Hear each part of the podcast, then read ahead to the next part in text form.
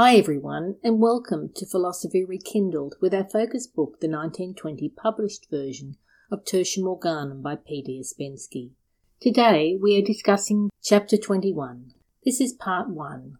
You will find the audio version of this chapter as an additional audio to this podcast, and you'll also find additional information on our website, philosophy rekindled dot com. Today my guest is Peter Lancet, hypnotherapist, author and classic scholar.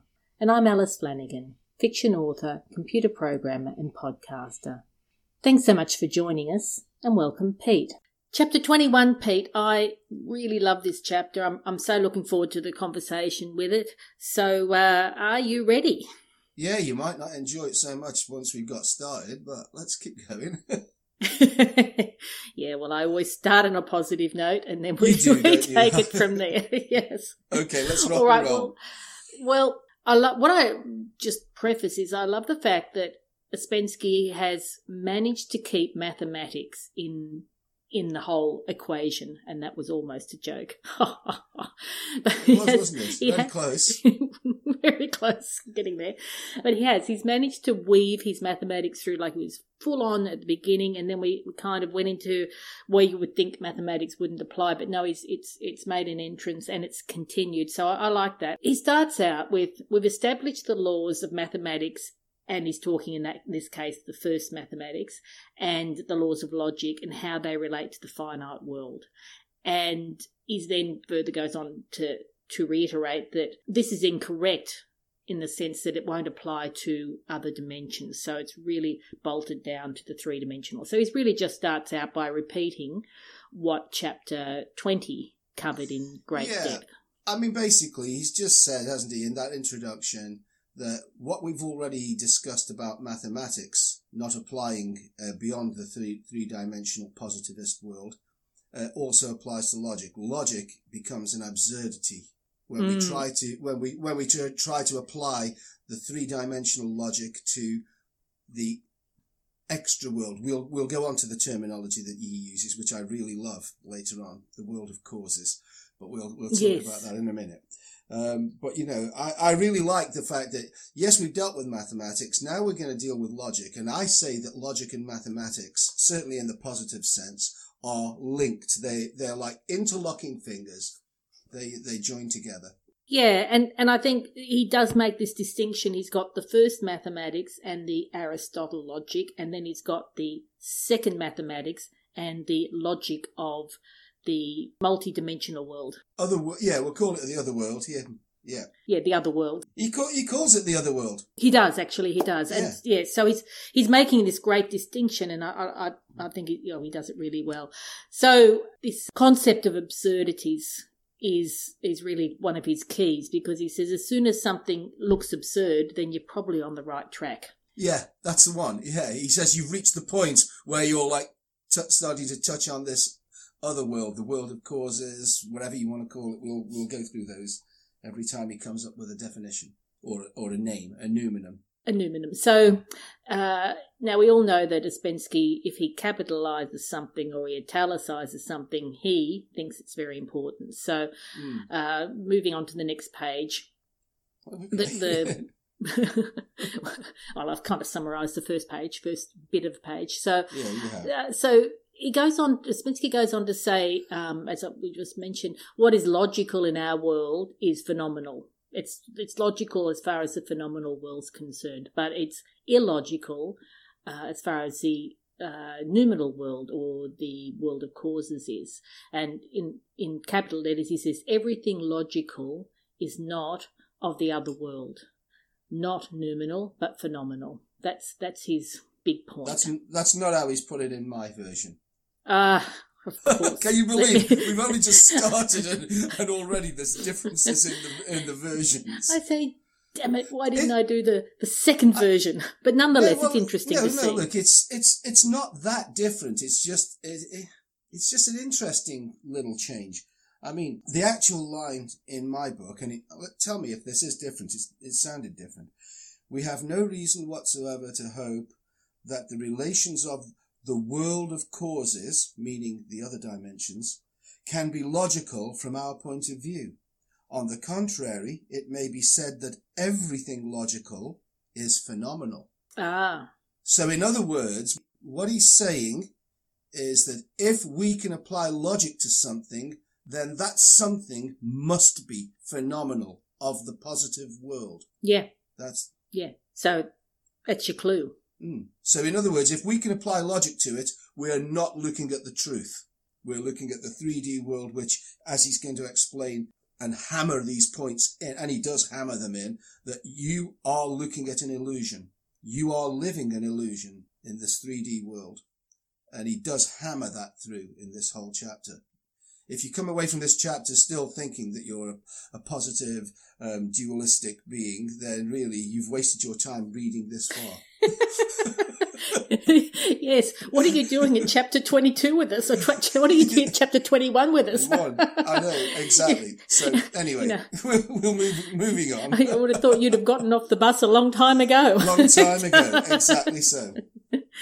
So I love I love the way he's put this. He, he talks about, you know, getting back to positivism, and he says in in positivism, the uh, the scientists, I, I suppose, or the the positive positivistic thinkers can see that there are absurdities in what they're they're, they're proposing are the, the rules of, of science, um, and the fact that, you know, they they formulated these on Aristotle and Bacon, and and you know, is their, their resting ground. However, instead of saying, "Oh, look over here, this this doesn't make sense. There's maybe something else," and looking to explore it, they just cover their eyes and uh, pretend it doesn't exist. And I, and I think that, I mean, he said it before, but it's it's so counterintuitive to what science puts forward as what we are. We're here to, you know, explain everything and to discover things and to to investigate things, and yet, oh, that doesn't look right. Pretend it doesn't exist. It's like it's counterintuitive to what science is telling you they're doing. Um, it's like a fish denying the existence of dry land. Yes, well put, well put. Can we? Can I ask you a question? You're not going to spin over this wonderful demolition of the New Age, are you? I mean, the New Age in his not. day was the words of spiritualism and of dualistic spiritu- uh, spiritism. Yeah, I'm I, not going to. Oh, I have coloured that orange. Oh, good, because I, I would be I would be dragging us back to that entire passage uh, bit by bit, because I I love a demolition job, you know that. Yes, I I, I think it's best that, that rather than paraphrase it, I read that We're, part because you know okay, then, yeah, feel, does so well. Free. So let's let's dissect what he said. So to start with, Ouspensky writes, also, in dualistic spiritism, they attempted to construct the noumenal world on the model of the phenomenal. Now, I understand in your book, you don't have the word dualistic, no. and uh, I dare say there's a, a reason that Ouspensky's taken that out. Yeah, it's because um, people with their egos would read that and say, well, I'm a spiritualist, but this doesn't apply to me because I'm not one of those dualistic spiritualists that he's talking about. And they say that because they want to be free of the attack that he's going to bring to them right now, and also because they don't even understand what dualistic spiritualism is, because they probably won't have read this book. Mm, and and at that time, I, I dare say Ouspensky, you know, was at the the beginning of when this spiritism was probably starting to gain a lot of popularity, and uh, yeah, I mean, it was a big thing then. It was a big thing, along with the unfolding of the occult sciences and arts. You know, the, the Golden Dawn order in the late nineteenth uh, century was was virtually hitting its peak in, in nineteen twenty. You know, in the nineteen twenties, this is this was the golden age. This is the big time. Mm. You know, so the the really the really big names of the era was still there. Alistair Crowley, Dion Fortune, and so on, um, and others, and with W. B. Yeats, and so on. And there's the lot, lots of the big names were still around and and reaching their peak. Alistair Crowley, obviously, top of that pile um, at that time. But nevertheless, Theosophy was also really, really big, um, and which is which is where Ouspensky w- was coming from. But there was still a lot of spirit, spiritism. People were going to seances. Spiritualist churches were, you know, opening everywhere. In fact, I live near to one of the great centres of spiritualism in the U K, not far away, Longton. There's a spiritualist church in a town called Longton, which is one of the five towns of Stoke-on-Trent, or the six towns of Stoke-on-Trent, not that far away from me. And that was, you know, all of this was going on then. And I think the First World War accelerated spiritism. People had lost family members and they were desperate. They wanted to know that there was some contact. I am going to see you again. You are on the other side. Ah, yes, of course. And so that's where people would, you know, yeah, they're where they, I can see the name starts with N, N, N, and then the other person goes, oh, that's my Ned. You yeah, know? That's it's right. Like... Well, well, well, Ned equals not Ned. the word. And equals everybody. Yeah, and equals so no one. That's at the same time, which we are going to come to in this chapter. But, you know, yeah. I know that we're, we just spent a long time dissecting why he's taking out dualistic spiritualism and, and he's called it just spiritism in, in my version. It's so some of these spiritualists don't get to say, well, that doesn't apply to me. Mine's real. What, I, what I'm doing is real. And, and it's those other spiritists. I don't know who they are that you're talking about, but it's those other ones that, that must be wrong. And those it, frauds. It, yeah.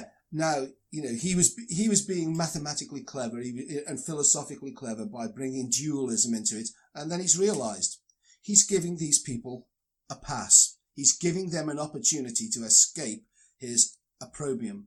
And he did, he didn't want to give them a pass. He, want, he wanted them all to understand. He's, I'm talking about you, spiritists. And yeah, and the dressing down continues. Yeah, so carry on, carry says, on. That, that is against reason, against nature. They wanted at all costs to prove that the other world is, and this is in italics, logical from our standpoint. In other words, people wear the same clothes, they they go to the same houses, and that, and that even that heaven consists of Elysian fields and cloudless blue skies, and lambs lying down with lambs. And harps, and lots of harps. Yeah, and it all looks like it would look in this world, only nicer.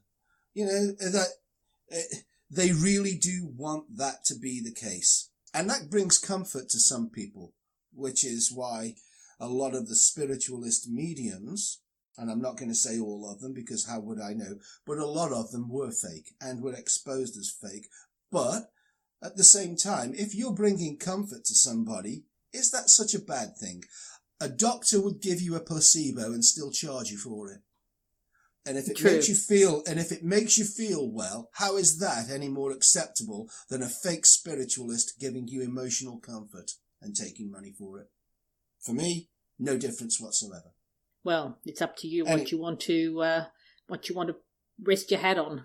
Well, I look at the therapeutic value of what goes on.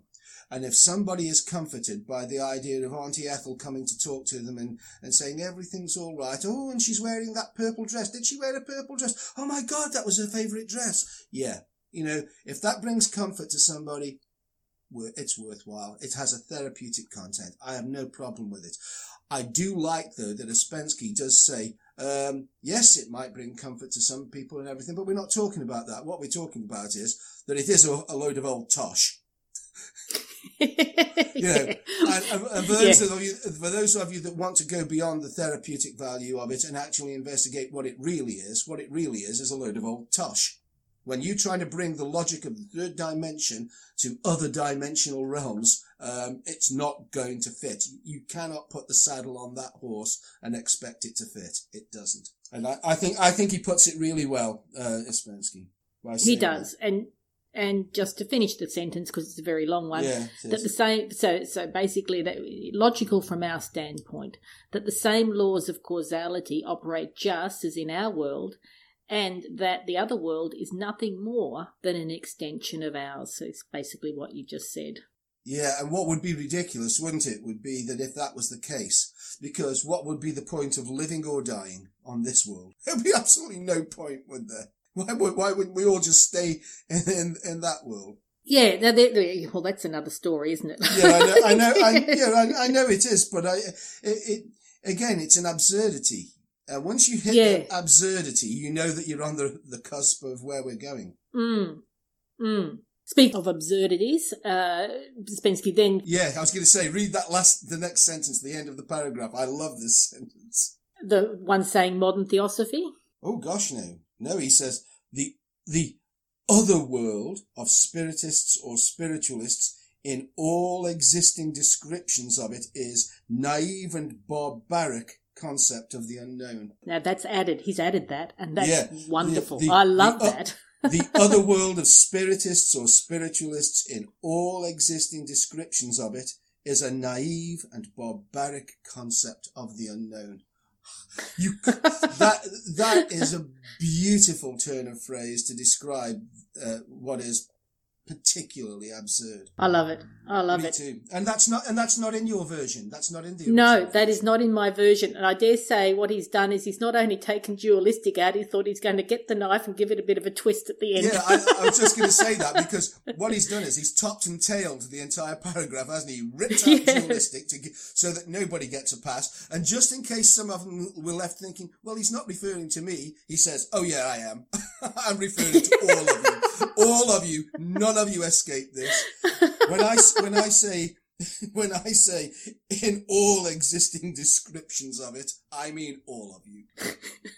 It's brilliant. I love it. Go on, Ouspensky. Get in there. Stick the boot in while they're down. I must say he does he, he does it well. He does it well.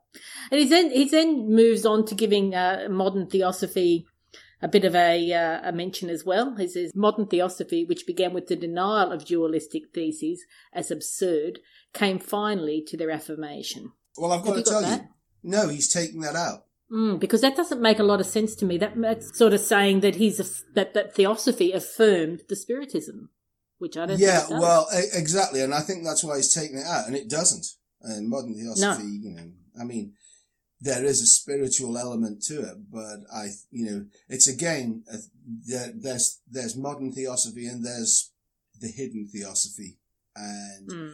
uh, it's like the, the mystical view of Christianity and the outward view of Christianity. The outward view, of yeah. course, is the mainstream thing, and nobody hits at the, the mystical heart of Christianity. Although in this very chapter, Ouspensky does. So, But moving on, he starts off, just so that you know, he, he, he, my next bit is positive philosophy. Yes. He starts off with by saying positive philosophy perceived the absurdity of all dualistic theses, but having no power to expand the field of its activity, limited by logic and the infinite sphere, it could think of nothing better than to deny. Mm. In other words, it approaches it, can't, can't describe it, so it says it doesn't exist. And that's pretty much what science has done. That's exactly right. Areas. And well, that sorts it out. It doesn't exist. And anyone who thinks it is, we're going is to it, uh, yeah, call you an idiot. Yeah, absolutely. Now, I was interested in, in this term, the infinite sphere. Now, it is in um, rabbit's ears. Um, yeah, it is. It's in quotes. In quotes, sorry, yes. So is, is, the, is the word infinite sphere, or should it be finite sphere? Because he's saying it's limited by the infinite sphere, and I would... Okay, right. Well, here's the problem. No, well, here's the problem.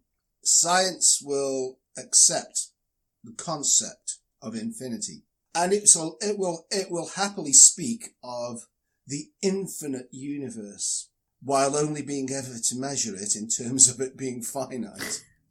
It's so, infinite, so, except so that's finite. why that's why that's why he's put that's why he's put this in quotes uh, to, to like that's why. to like say yeah they're using the term infinite, but they can only measure it in, and talk about it in terms of the finite. So even though they use the word infinite, we know that they're imbeciles for doing so, and they think that we're imbeciles and that we're not going to spot the absurdity of their using that term when they will only use finite terms to quantify anything and then deny the infinite when when they're placed in, when it's placed in front of them. So I, I I think that's why he's put that in quotes. I think that's why he's put it in quotes. Yeah, yeah, that makes sense. And and of course he has capitalized deny. He's he's he's yeah, not letting that yeah. go.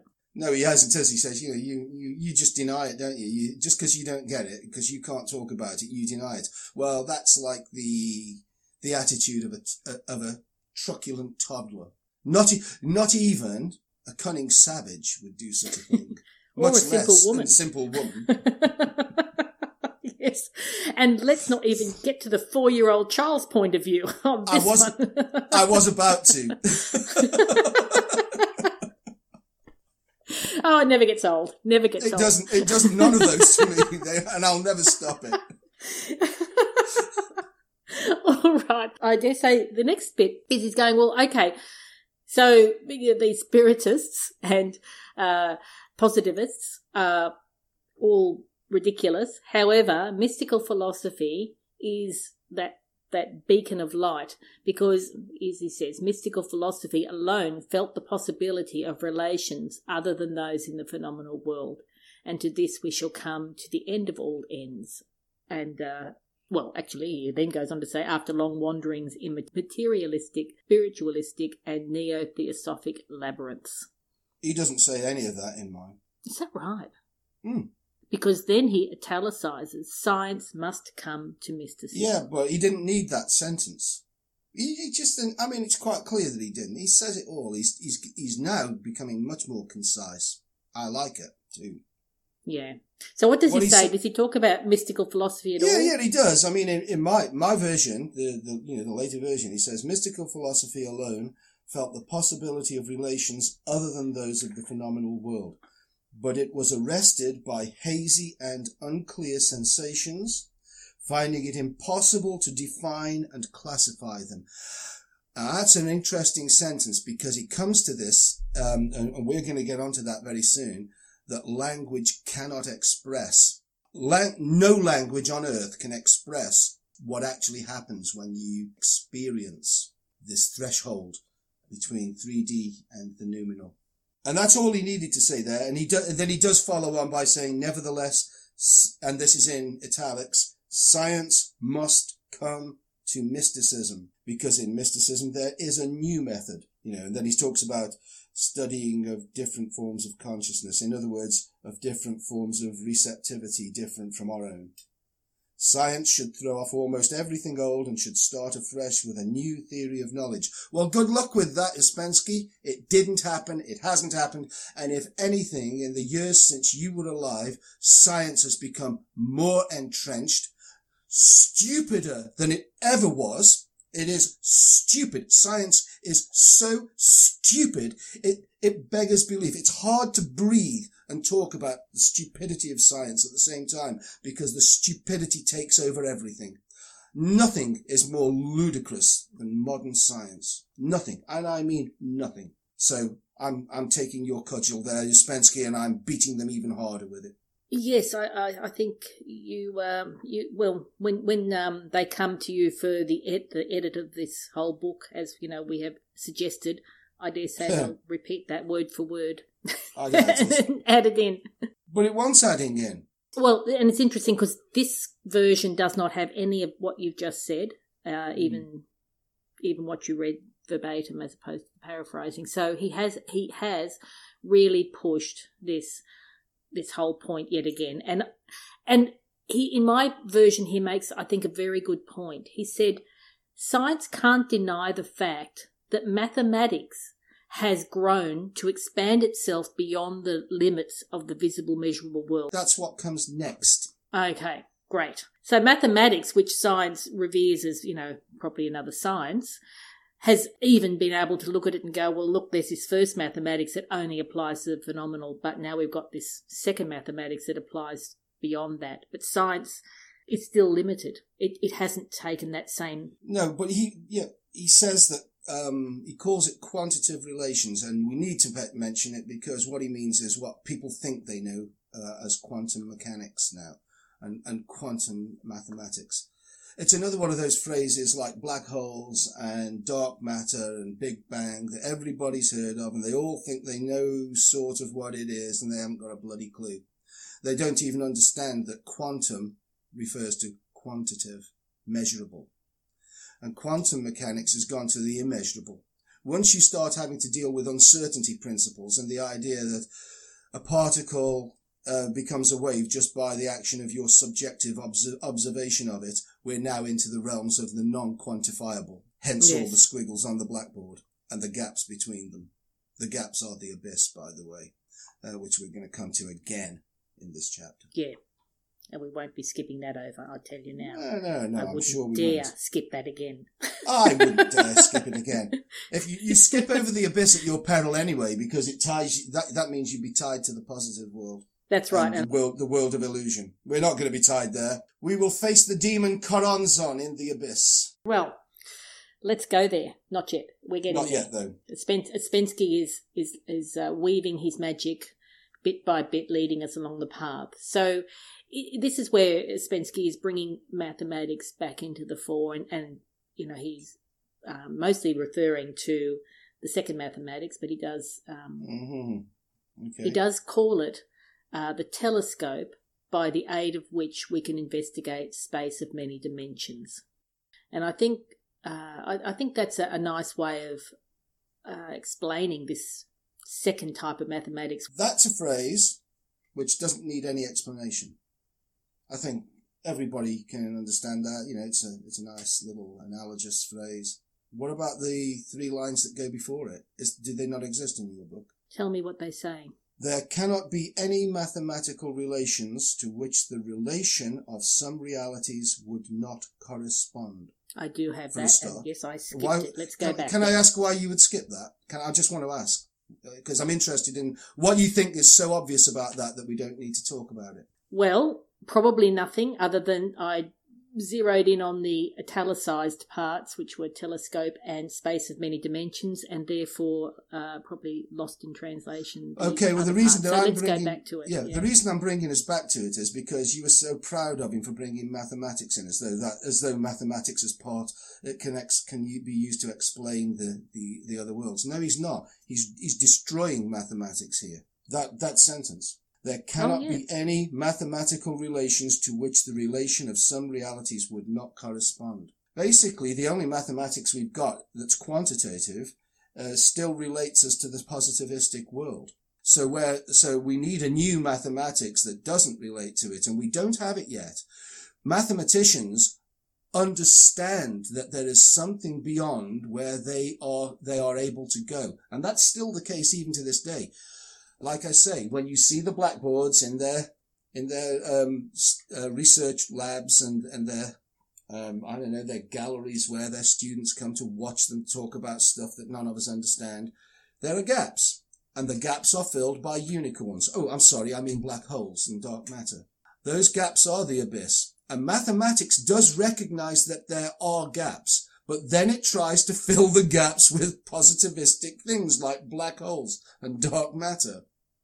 And that's, that's the problem. And he understands when he says this, there cannot be any mathematical relations to which the relation of some realities would not correspond. So do you have the sentence that follows that? That says, therefore, therefore mathematics tra- transcends the limits of our world and penetrates into a world unknown, which it does. But we don't have the symbols and the equations that can put it there yet. It will. There will be a mathematics, but it won't look like ours now.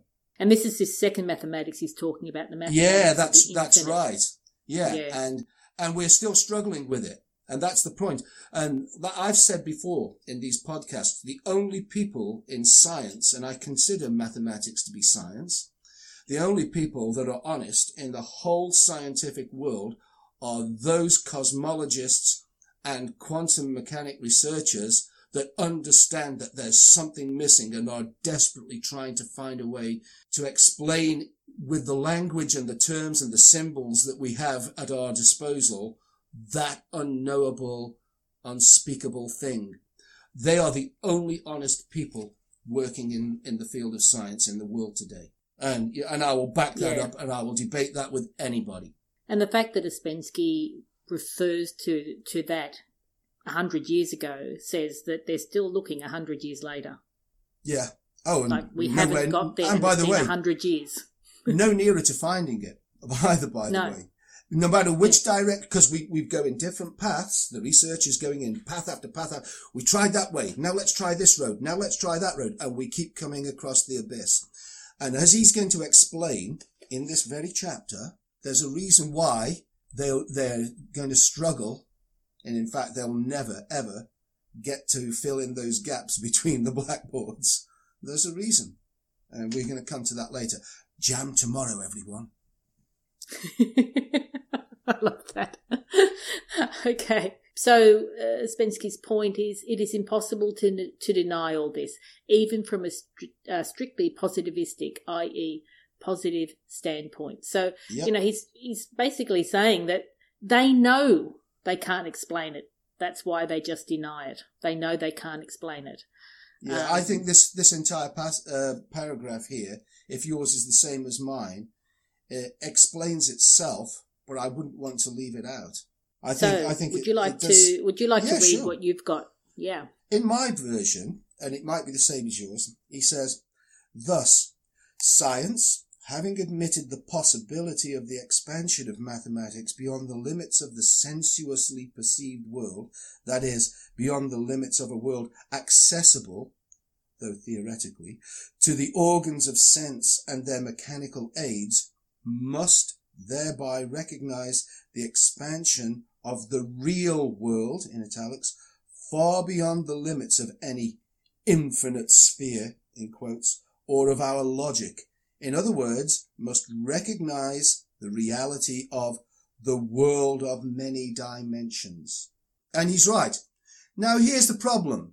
All he's asking science to do is recognize that that world beyond the three D positivistic world exists. He's not asking them to explain it. He's not saying do the impossible and explain it. Just, just understand that every everything that mathematics does leads us to the understanding that there's something beyond, and there's something that we can't as yet explain because we don't have the language or the symbols to do it. All he's doing is saying accept that there's something that we at the moment cannot know.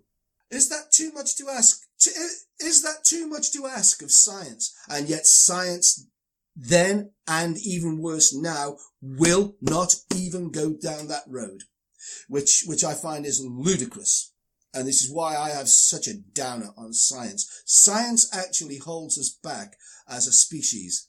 As humanity, it holds us back. I don't give a damn about the perceived three D benefits of science. It holds us back from where we could be. And why would it do that? Power, well, because, I would say. Yeah, I was going to say, because there, there, are, there are those that have, first of all, instituted the Royal Society, which was the start of this nonsense. And you know, where are we? We are now slaves, slaves to an economy based on science, the Industrial yeah. Revolution, capitalism, all based on science and positivistic mathematics and the models that go around it. Anyway, that's that's a totally different story. Ouspensky wasn't talking about that. But it is the case.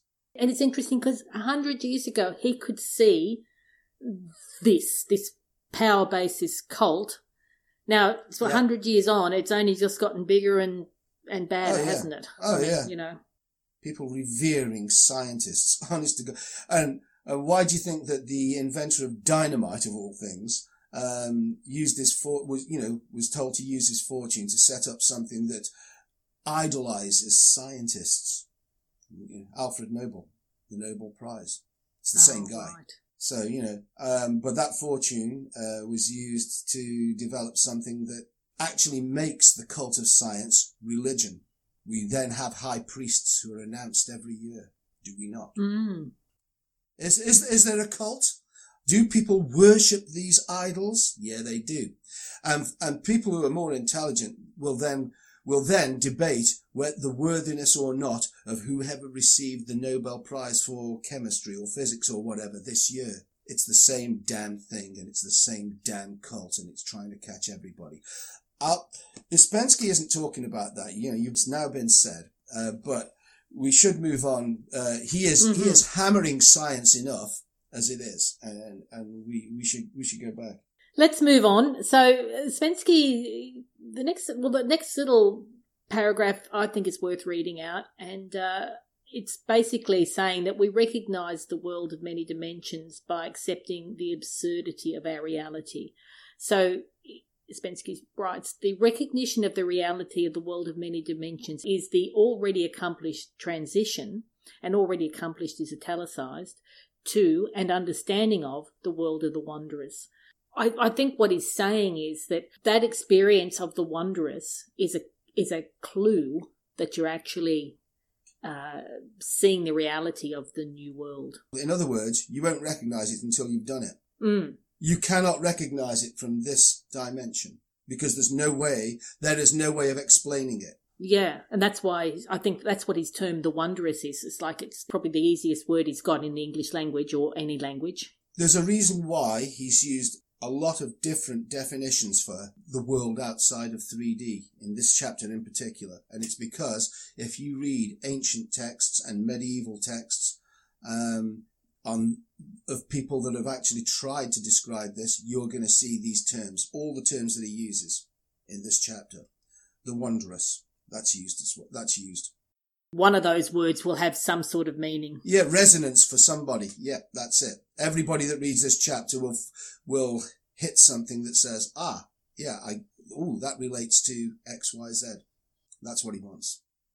And he's doing it all the time. It's great. Yeah, I like, oh, I like the term the wondrous. And he says, and this transition to the wondrous is impossible without the recognition of the reality, in italics, of new logical relations, which are absurd from the standpoint of our logic. So you, you can't you can't get there using the logic that we apply to yeah. a phenomenal world. And uh, he then goes on to explain what these laws of logic are. And uh, he says, what what are the laws of our logic? They are the laws of our receptivity of the three-dimensional world, or, in italics, the laws of our three-dimensional receptivity of the world.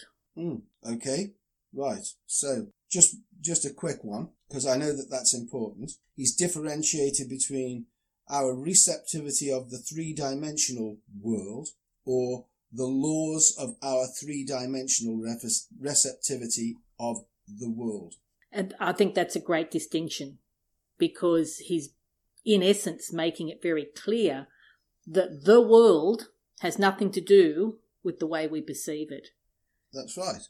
But he's, you know, the laws of receptivity of the three-dimensional world, or the, our three-dimensional receptivity of the greater world. You know, in other words, the reality beyond three D.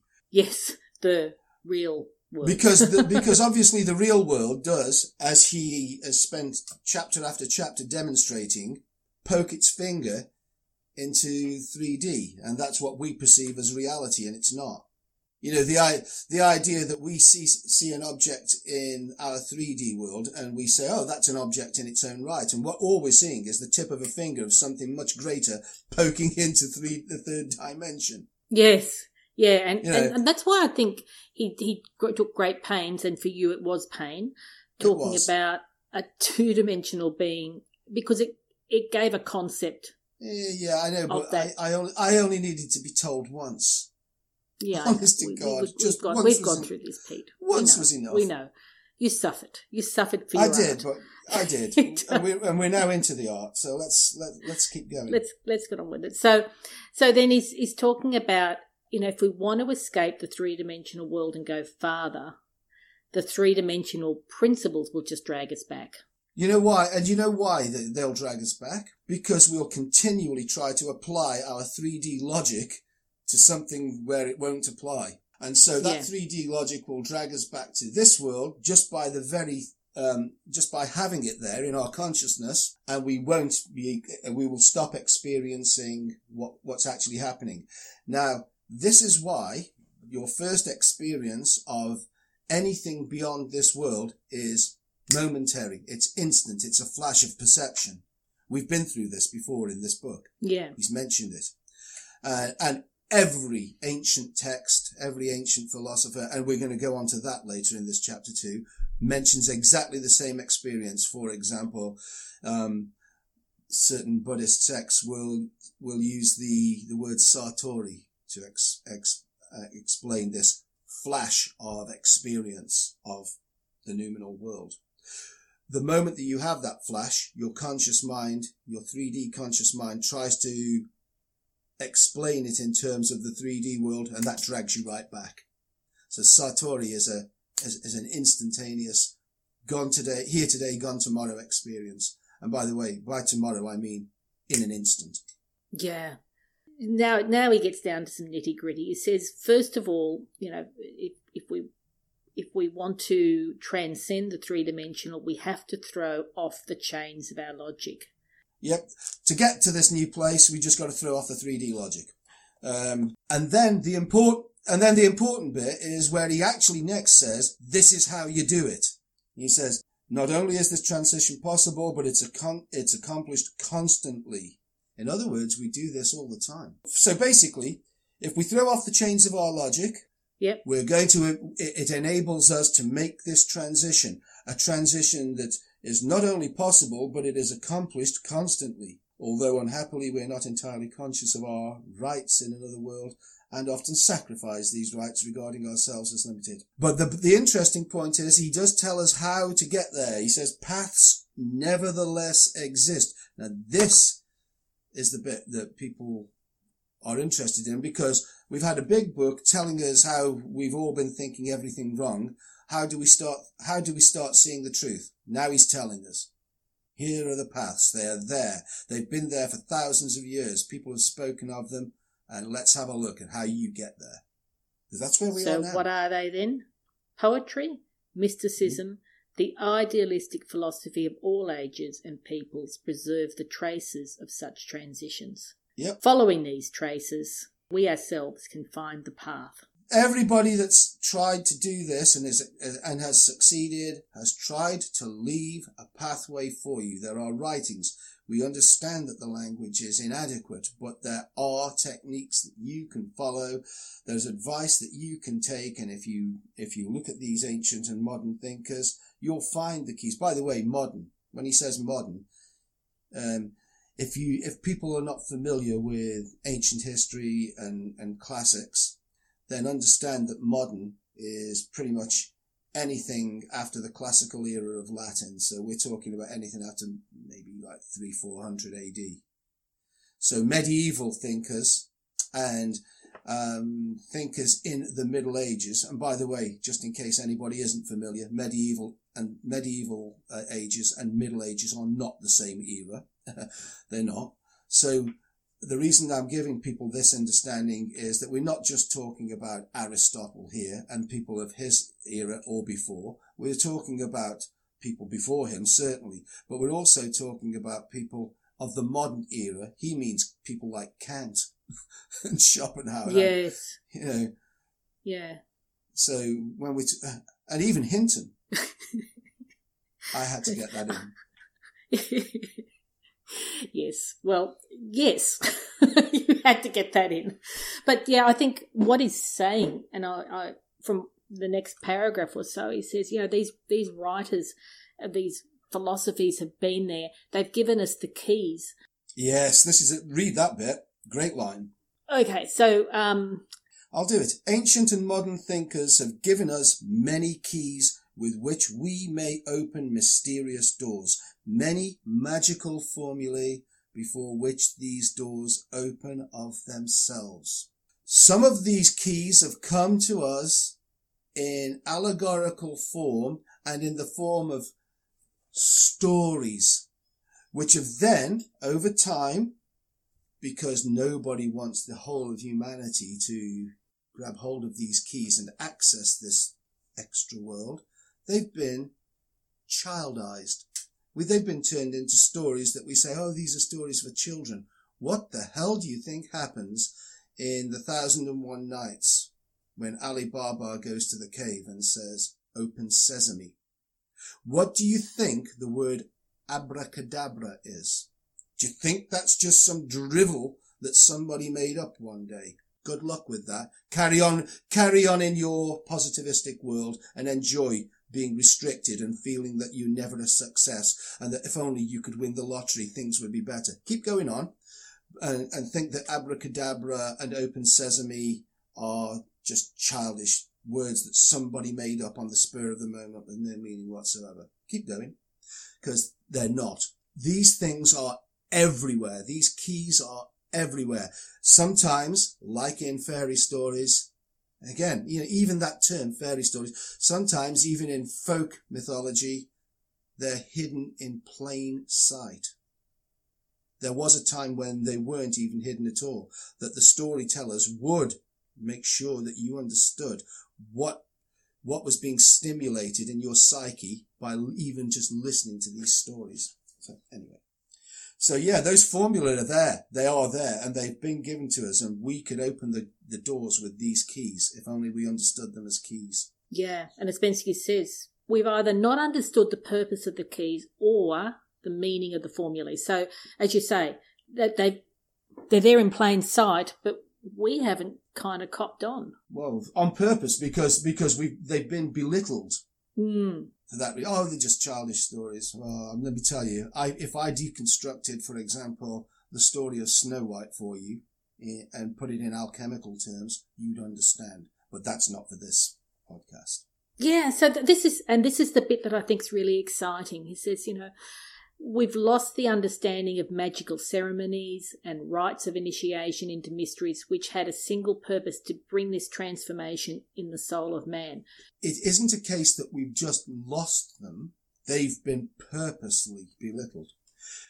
In other words, magical rites have become associated with cunning savages. Hang on. Because there's more. But wait, there's more. I'm waiting. We we then have this dilemma. And the dilemma pretty much occurred um, when Napoleon went to Egypt. And, I mean, are you aware that the pyramids were not unearthed in modern times until then? They haven't always stood proud on the Giza Plateau. They were covered completely oh. in sand. Yeah. Wow, I didn't know that. No, I didn't. Right. Yeah. So, okay. So that all be, and, and literally the, the academic discipline known as archaeology was virtually born around then. So we have a problem then, because what we've done is reg- relegated magic to the realms of, um, absurdity or the, the domain of savages. Okay. They have these silly ceremonies. They're dancing around a fire and they think that they can do this, that and the other. And they're just savages. But you've got a real problem then once we start unearthing um, ancient Egypt. Real problem. What's that problem? Well, these people are very, very sophisticated. I mean, to, to the point of stupidity. So how do we explain what we believe to be their religious practices, rites of initiation and so on, and mysteries, and their their multiple gods, their pantheism uh, of gods and their hybrids and so on. How do we explain all this? Well, guess what we do? We do what science always does, and we deny it. We actually deny the paradox. They are very sophisticated, very advanced people technologically. And so we'll just brush over the, the fairy stories that they believe in because, you know, that's the way it is. We have a It does provide a big problem. Those rites do exist. And what's great about Egypt is we have most of them and people do follow them. I know yeah. people that have followed them, and they, they are a large basis of the, the revival of the, or, the mystical orders that um, reappeared in the late nineteenth century. There's a lot of Egyptian work in, um, for example, the Order of the Golden Dawn. But it is interesting that when Ouspensky talks about these magical formula and he says, we've lost, he's being kind. He will have known that they were buried. And he also knows, and he does, that there are parts of the world where they're not buried. And this is pretty much the mystical East, which his great friend, for a time, Gurdjieff, explored and brought all of that mysticism back. So, so it's really interesting. I like that. We've not understood either the purpose of these keys or the meaning of the formula, and we've lost the understanding of magical ceremonies and rites. I think this is brilliant, and especially rites of initiation into mysteries which had a single purpose, to help this transformation in the soul of man. The transformation in the soul of man is a very, very, very concise and yet says everything about the meaning and the definition of the word alchemy. That's it. Not this childish denigration, oh, it's turning lead into gold. Ooh. And then, of course, the positives say that can't be done. And then the chemists say, well, actually it can. And they can. They can do it. Um, it would cost more to do that than it does cost to actually find and dig out actual gold, but it can be done. But that isn't the purpose of alchemy anyway. Um, the purpose is this transformation in the soul of man. By the way, once the transformation has been achieved, you can turn anything into anything anyway. You could you could make gold appear at your feet, pile of it if you wanted to. That's the, that's the point. The other point is that thus transformed, you wouldn't you would no longer want to do that. It would be meaningless to you. To you. It'd be this is yeah. It, it would be staying right down in the th- third dimensional world, wouldn't it? Yeah, but honestly, little passages like that, you know, the the rites of initiation into the mysteries, which had a single purpose to help this transformation in the soul of man. Those are the bits that um, tell you that Ouspensky is talking about something in this book that is a great deal more important than merely the technical explanations that he gives page after page after page. That that that yeah. little line alone gives you the value for reading the book. It, if if you if you really are interested in having the experience rather than just mentally reading a book and going, oh yeah, that makes sense, and then carrying on with your three D positivistic life. For those of, of you that, that are going to take this, this book, the information in this book, as a starting point to transform your own life, it's phrases like that that count, those little phrases. In your own versions, underline phrases like that, because that's what this is all about. Accessing and experiencing the noumenal world, because anybody that says, well, why would I want to do it anyway? This is why. This is why. Yeah. I mean, these clues haven't been left for no reason, have they? Not at all, no. Bottom line. All right. So Ouspensky continues to say the doors remained closed, and uh, we we even denied that there was anything whatsoever behind them. Well, we've got the doors, and we can stand in front of them, and we can say, open sesame. And when we do, and the door is opened, we are going to find a limitless, infinite treasure in there. You see how these stories work now? Yeah. Yeah. Now, okay, I'm going to going to suggest something to you now, and um, the the listeners won't um, know, but you do, and it it it comes to this point. I've done um, hypnotic work with you, where I took you on what I called a journey to the gold mine. You did. You remember? I did. Did you find anything in the gold mine? We went, you, you, you chose the door to open in your unconscious mind, and you went in, didn't you? I did. The red door mm. I chose. Yeah, well, you know, and I, you know, I, I let you understand that you would have choices, and your unconscious mind would make the right one for you at that moment. What do you think we were doing there? What do you think that whole journey was, with all the symbolism that I put into it? Yeah, I, I felt it was a journey into my uh, subconscious, but mm. um, but what really? I found mm-hmm. when I did that journey with you was something within myself mm. that opened a door. I actually opened a box, but okay, he's, he's the in- yeah, he's the interesting thing. You found the key, basically. What whatever it was you found was a key. Now, yes. and that and that's what we talk about. Key is an allegorical symbol. Language can't describe what happens, as we're going to come to, but that's what happened with you. Now, interestingly enough, yeah, I went into my unconscious mind. First of all, we ha- we have to describe the experience in terms of duality. True. You are you are separate. Your unconscious is separate, but it isn't, is it? Remember the the metaphor he gave us earlier on about the drop of water dropping into the ocean. It's actually the other way around. Yes. The ocean goes the into ocean, the drop of water. The ocean pours it's, into the drop.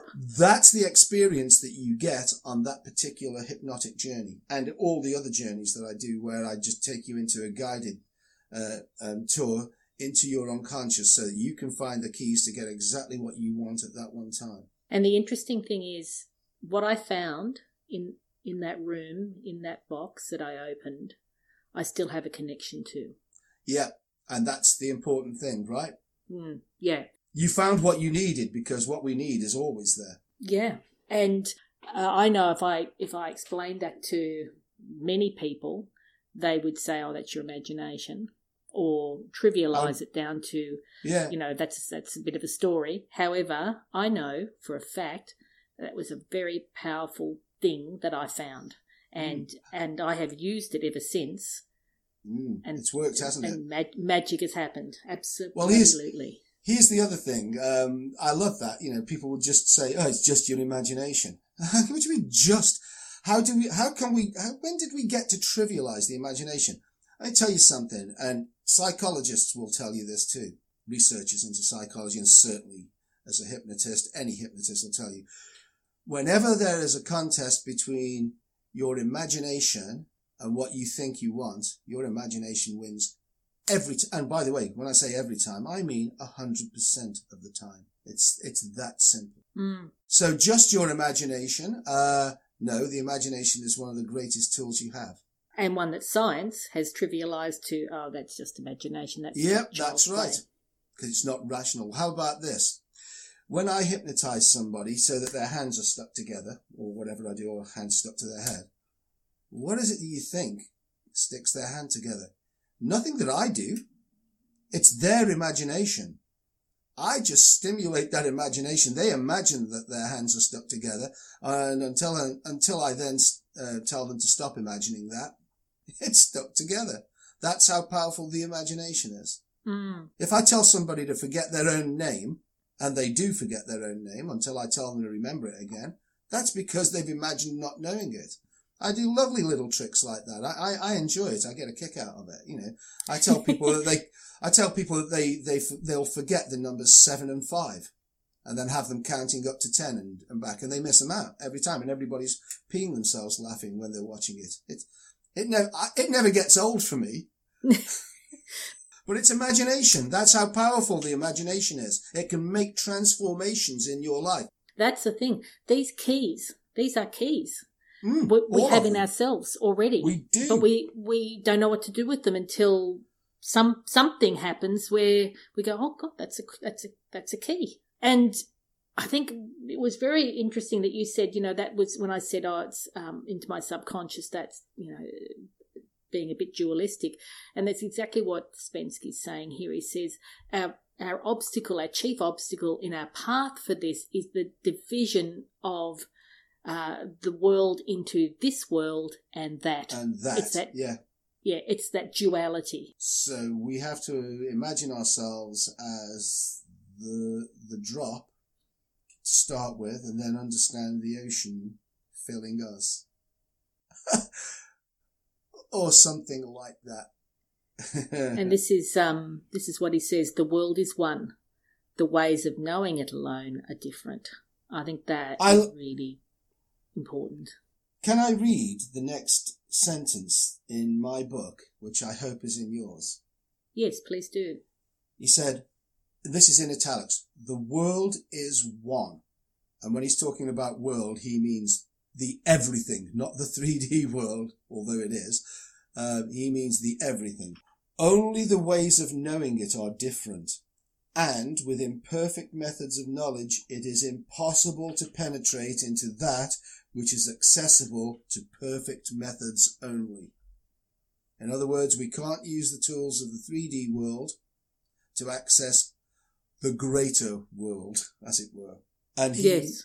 And and he, he, I'll just quickly say that he further says, all attempts to penetrate mentally into that higher noumenal world or world of causes by means of the logic of the phenomenal world, if they did not fail altogether or did not lead to castles in the air, gave only one result. That. Now, hold on, because I didn't want to read that much, but the sentence didn't end and I ended up reading it. All attempts to penetrate mentally. In other words, you cannot think your way into this noumenal world. You have to go into a world of experience, and experience not of the five senses. It's not enough to read a book and say, do you know what? I accept that. I accept that there is this greater world out there, this infinity, blah, blah, blah. I'm going to sit under a tree forever, and if I think this, it'll happen. If I do, it's not going to happen. No. You have, you actually have to shut off the mental faculty. It's what we would in psychology or, or particularly in hypnosis, hypnosis, we would call it the conscious mind. Again, we're using duality. We're differentiating between the conscious mind and the unconscious mind, but we're only differentiating in terms of function. The conscious mind does have a function. We know it's part of your mind, the greater whole of the, the mind of consciousness. But we do differentiate it. You've got to switch that off. And it doesn't mean necessarily being empty-headed. uh, it, but you, you really do have to stop that, stop concentrating on that chatter. I would actually say, if you focus mentally on stopping that chatter, you're going to struggle to do it. Well, as soon as you realise you've done it, you've thought. Yeah, exactly. Because, because you're using, you, you know, you're, you're trying to push it away and fill it with something else, you know, that we've done it. Well, I think that's where chanting, that they use chanting to occupy the conscious mind. They do. There's a frequency and there, there is, there's a vibration that you can stimulate by using, well, it is a particular frequency. Um, trying to remember what frequency it is in hertz, I can't. But the funny, the, the, the point of it is, is that this is how it sounds. You'll get it if you use a shamanic drum and you get the vortex of the sound. And what it sounds like is, um, you hear that anywhere? I have heard that many places. Of course you have, because this is the chanting that's done by Buddhist monks, particularly. Um, but it sounds, if you have a shamanic drum and you're drumming, I'll tell you uh, a good pattern would be four, three to four beats per second. What you'll happen, what will happen is that you will switch off the do, do, do, do, do, do, do, do, do, do, will occupy your conscious mind. And it won't be able to make anything of it. And what you'll start hearing is the resonating sound, which doesn't go to a drum beat. It becomes a continuous sound, and it sounds like um. It's exactly the same thing. You're getting the same result. Anybody can access this stuff. The keys are right there. Occupies the conscious mind so that you can open the doors or roll away the rock, open sesame, to access the unconscious. The unconscious is your understanding of the collective, the, the great whole, and that's where you go. Anyway, we've gone way off track. We haven't really, um, because oh, haven't we? we're okay. talking about because as you have read, all attempts to penetrate mentally into that higher noumenal world, a world of causes, means uh, by means of logic of the phenomenal world will fail. So you know that's what you're saying. If if mm. you let that that thinking mind try and work it out, you're not going to get there, because and and he says it will lead to castles in the air, because you'll make stuff up to yep. fit into a three-dimensional framework. So, that's right. Mm-hmm. Um, and uh, to finish that that sentence, you know, it says, in becoming conscious of a new order of things, a man lost the sense of the reality of the old order. If you were to penetrate this, there's a good chance, and, and have the experience. And if you came back. And it's a big if. A lot of people come back and it's like, wow, what was that flash of Sartori? I, I understand the infinite now. I, I'd like to repeat it, and I'd like to, I'd like to experience it for longer, or whatever it is that they have. And most people come back and it's like, but, and then they just get back on with the three D world that they're in. At the same time, intellectually knowing that there's something fake about it. Some people come back and they cannot see the three D world as it, as they used to see it.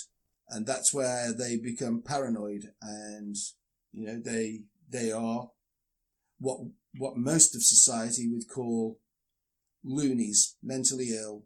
What a shame for them. Some people will be compassionate, but nobody will understand that here's a person that's seen reality, and you are living in an illusion. And in fact, even when they're seeing you, they understand that you, as as a separate entity, are an illusion too.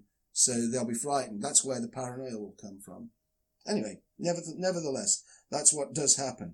And he, he actually explains it really, really well. This is this dreadful feeling, this horror, this the feeling of something that's so terrifying that's touched you that you go mad. By the way, plenty of um, examples of people being horrified into madness by what they experience in the three D world, let alone anything else. So, you know, not not even a contentious thing. He's saying that you'll get it by touching the the numinous too, if you're not careful. It's quite a possibility, and he'd know that. It's interesting stuff, isn't it? Okay, so Pete, we're going to leave it there and continue with the next part of uh, chapter twenty-one next week. Thanks so much for joining me again and having a rollicking good discussion. Yeah, well, the fact of it is, you know, you could go on forever with these. I mean, there's so many points in the chapters of this book. I mean, we Can you remember? We started out with the idea that we do a chapter a week. Ha! Yeah. that, that, that didn't work out, did it? But, you know, um, we end up, I think sometimes we go round in circles, but then so does Ouspensky. The, it's, it's, yet, it's the simplest subject on earth to discuss.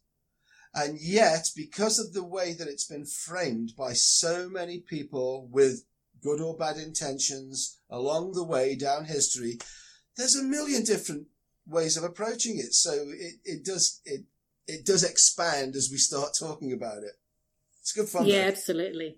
Yeah, and I'm I'm loving this chapter as oh, well. I love the book. That's no secret. Yeah. So uh, yeah, it's been good. So thanks again, and uh, thanks everyone for listening. Yeah. Bye bye now.